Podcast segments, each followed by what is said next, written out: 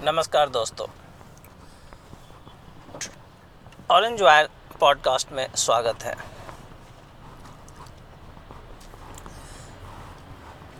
जैसा कि अब पता है, टेलीविज़न पे, मीडिया पे यूट्यूब पे हर जगह चल रहा है। शाहरुख खान पकड़ा गया। ये वही शाहरुख है जो पिस्तौल लेके जाफराबाद में एक पुलिस कांस्टेबल के सामने पिस्तौल ताना था पाँच छः राउंड गोलियाँ चलाई, पुलिस के हिसाब से तीन राउंड गोलियाँ चलाई उसने। इसका, जो फैमिली है, वो पंजाब से इसका रूट है और ड्रग के कारोबार में ये पूरी तरह से लिप्त परिवार है। दिल्ली में ड्रग बेचने का इसका धंधा था और पंजाब में भी ड्रग बेचने का धंधा था। बाकायदा एक कोर्ट केस है इसके ऊपर। लेकिन जो सबसे मज़ेदार और इंटरेस्टिंग जो चीज़ शाहरुख के कनेक्शन में निकला है, वो ये है कि शाहरुख जिस पिस्तौल से फायर किया जाफराबाद में और इतनी बेहतरीन तरीके से उसका जो फ़ोटोग्राफ आइकॉनिक आइकॉनिक फ़ोटोग्राफ है, दिल्ली दंगे का एक तरह से देखा जाए। दिल्ली के जो मौत का तांडव इन जिहादियों ने किया और हिंदुओं के घरों को, गाड़ियों को, शादी होने वाले घरों को और हिंदू लोगों को जो चुन चुन के मारा, आग लगाया, उन सब के बीच में दो फोटोग्राफ जो डिजिटल मीडिया की वजह से, टेक्नोलॉजी की वजह से निकल के आया, वो एक था शाहरुख खान का और दूसरा था ताहिर हुसैन का। ताहिर हुसैन अभी भी फ़रार है, भागा हुआ है। ताहिर हुसैन ने, जैसा कि अब पुलिस के सूत्रों से मीडिया ने खुलासा किया है कि वो जब दंगा के बीच में जब गोलियाँ चल रही थी, उसके छतों से, ताहिर हुसैन के छत से जब पेट्रोल पंप पेट्रोल बम फेंके जा रहे थे, उसके पड़ोसी हिंदू के घर में, जिसके घर में शादी थी ताहिर हुसैन का पड़ोसी हिंदू का घर है, जिसके घर में उसी दिन शादी थी। ताहिर हुसैन के घर से उस हिंदू लड़की की होने वाली शादी में कम से कम सैकड़ों पेट्रोल बम मारे गए और वहाँ जितनी भी शादी की तैयारी के लिए चीज़ें थी, शाम को बारात आनी थी, वो सारी चीज़ों में को जला के राख कर दिया गया। किसी तरह वो जान बचा के वहाँ से भागे और दिल्ली से बाहर जाके शादी की। खैर तो ये दोनों, दो इमेज जो हिंदुओं के कत्लेआम में से जो दो इमेज निकला है, एक शाहरुख खान का, दूसरा ताहिर हुसैन का। ताहिर हुसैन छप्पन बार आम आदमी पार्टी के लोगों से बातचीत किया मीडिया के लोगों से बातचीत किया रा, राज़ी राजदीप सरदेसाई और रवीश कुमार जैसे लोगों से बातचीत किया कि कैसे उसे बचना है क्या बयान देना है क्या कहना है क्या दिखाना है। इस तरह से मीडिया मैनेजमेंट किया उसने दंगों के बीच में से। मतलब मौत का तांडव हो रहा है उसके बीच में से ताहिर हुसैन बात कर रहा है केजरीवाल से सिसोदिया से संजय सिंह से और मीडिया के लोगों से, जैसे रवीश कुमार और राजदीप सरदेसाई के जैसे लोगों से।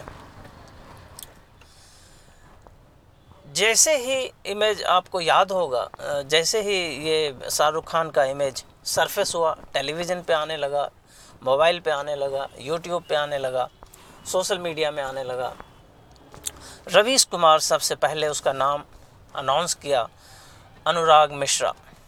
ये हिंदू है आतंकवादी है, हिंदू टेररिस्ट है, अनुराग मिश्रा इसका नाम है, और ये गोलियाँ चला रहा है। लेकिन जब थोड़े ही देर देर बाद जब ये पता चल गया, निजी सोर्स से, लोकल लोगों के सोर्स से, और पुलिस ने भी ये कंफर्म किया कि इसका नाम शाहरुख है, और ये जाफराबाद का ही रहने वाला है, इसका पिताजी ड्रग का डीलर है पंजाब में और दिल्ली में ड्रग का कारोबार है पूरी परि, पूरे परिवार का। तो रवीश कुमार जो कि एक नक्सल जिहादी पत्रकार है एनडीटीवी का उसने अब अनुराग मिश्रा नाम हटा के एक बंदूक वाला आदमी उसका नाम कर दिया क्योंकि नाम मुसलमान का था। तो उसको तो बचाना उसका कर्तव्य है, इसके लिए पैसा लिया उसने पाकिस्तान से आईएसआई से, केजरीवाल से सबसे इसी से उसकी रोजी रोटी चलती है।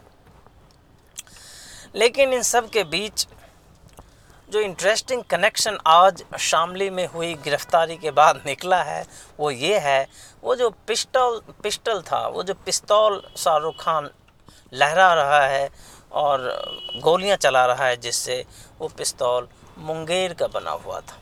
जी हाँ। बिहार में, मुंगेर में बंदूक का कारखाना है। उस बंदूक के कारखाने में काम करने वाले बहुत सारे कारीगर जो बढ़ई कम्युनिटी से आते हैं और मुस्लिम कम्युनिटी से आते हैं। ये, इन दोनों, इन समुदाय के लिए वहाँ छोटे हथियार बनाना और उसको बेचना पूरे देश में एक कुटीर उद्योग की तरह है। और मुंगेर का विकास जहाँ तक मुझे याद है, पिछले 30-40 वर्षों में जैसा मुंगेर था, लगभग वैसा ही है। उसमें कोई भी बढ़ोतरी नहीं हुई। विकास के नाम पे हम बात करें इंफ्रास्ट्रक्चर के नाम पे हम बात करें मतलब कॉस्मेटिक चेंजेज हुए। मुंगेर के चार पाँच एमपी मेंबर ऑफ़ पार्लियामेंट जो वहाँ से चुने जाते रहे हैं, उन्होंने अपना सर्वस्व आयु मैं कहूँगा, सर्वस्व, आयु अपना अपना करियर, अपना जीवन, कुछ एमपी तो अब नहीं रहे, कुछ एमपी जीवित हैं, लेकिन एमपी नहीं हैं, कुछ एमपी हैं। इन सबने अपना, अपने अपने जीवन काल में चार, पाँच एम पी मिल के भी एक मुंगेर, गंगा पे एक पुल बनना था, वो अपने जीवन काल में ये नहीं बना पाए। ये मुंगेर की राजनैतिक उपलब्धि है, मुंगेर की कार्यशैली है कार्य संस्कृति है, और मुंगेर में जो राजनीतिक समीकरण है, वो मुस्लिम यादव समीकरण, उसका मुंगेर एक बेहतरीन उदाहरण है। मुंगेर में ये समीकरण बहुत मज़बूत है मुस्लिम यादव का समीकरण, और लगभग 20 20 साल या उससे भी ज़्यादा समय से ये समीकरण अक्षुण्ण है, इसे कोई हिला नहीं रहा है, इसे कोई छेड़ नहीं रहा है। मैं अपने पॉडकास्ट में कई बार कह चुका हूँ कि मुस्लिम यादव समीकरण से यादव को ज़रूर निकलना चाहिए। यह विकास के रास्ते में एक पत्थर की तरह सामने खड़ा है और ये हमें आगे नहीं बढ़ने दे रहा है। मुस्लिम वोट बैंक की राजनीति कैंसर है। ये समाज को, भारतीय समाज को अंदर से खोखला कर रहा है और नष्ट कर देगा। जिस तरह से पाकिस्तान नष्ट हो रहा है, शायद उस तरह की स्थिति ना हो जाए। यदि मुस्लिम वोट बैंक की राजनीति होती रही इसी तरह तो। ये एम वाई समीकरण, ये मुस्लिम वोट बैंक की पॉलिसी है, जिसकी वजह से आज मुंगेर में, मुंगेर पिछले दस वर्षों में केवल और केवल गन इलीगल आर्म्स के सप्लाई करने के लिए और वहाँ तस्करी के लिए खबरों में आया है। कभी ए के फोर्टी सेवन सेवन राइफ़ल के लिए वहाँ छापामारी हुई। कभी आ, मुंगेर का पिस्टल जो है यूपी में पकड़ा गया कभी यहाँ पकड़ा गया कभी मुंबई में पकड़ा गया। और कई मीडिया हाउस ने इस पे बड़ी बड़ी स्टोरी की। मुंगेर में योगाश्रम भी है।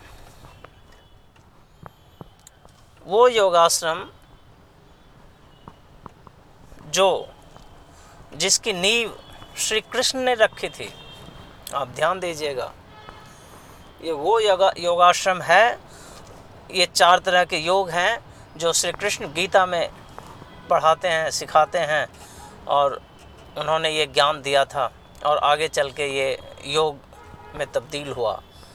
वो कृष्ण की धरोहर वो भारतीय संस्कृति के धरोहर जो आज पूरे विश्व में योगा के रूप में प्रचलित है और भारत की विरासत के रूप में प्रचलित है, करोड़ों लोग योग करके स्वास्थ्य लाभ लेते हैं, मानसिक स्वास्थ्य भी ठीक करते हैं। उस योग पे मुंगेर में जो संकीर्णता रही है, मुंगेर की जो राजनीतिक व्यवस्था रही है उस योग सेंटर से मुंगेर का पहचान कभी नहीं हो पाया बाहर। जो योगी हैं, जो पढ़े लिखे हैं, जो वहाँ से डिप्लोमा डिग्री लेके देश विदेश में काम करते हैं, केवल वही उनका नाम जानते हैं। या गाहे बगाए अब कभी टीवी में आ गया तो लोग नाम जानते हैं, वरना लोग नाम, इसका नाम भी नहीं जानते हैं। ये एक मैं पैरेलल ड्रॉ करना चाह रहा हूँ आप लोगों के बीच रखना चाहता हूँ। कि क्यों क्यों ये है और क्या फ़र्क है?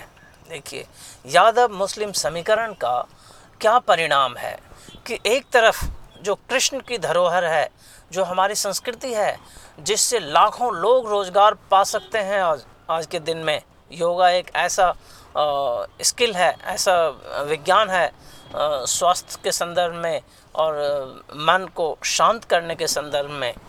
करोड़ों का बिज़नेस है, अमेरिका में ये तो बिलियन डॉलर का बिज़नेस है योगा। लेकिन हम यादव हैं, कृष्ण के अनुयायी हैं।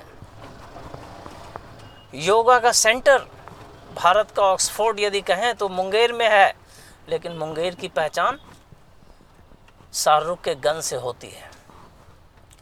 मुंगेर की पहचान जिहादियों के ए के फोर्टी सेवन राइफ़ल के तस्करी से होती है।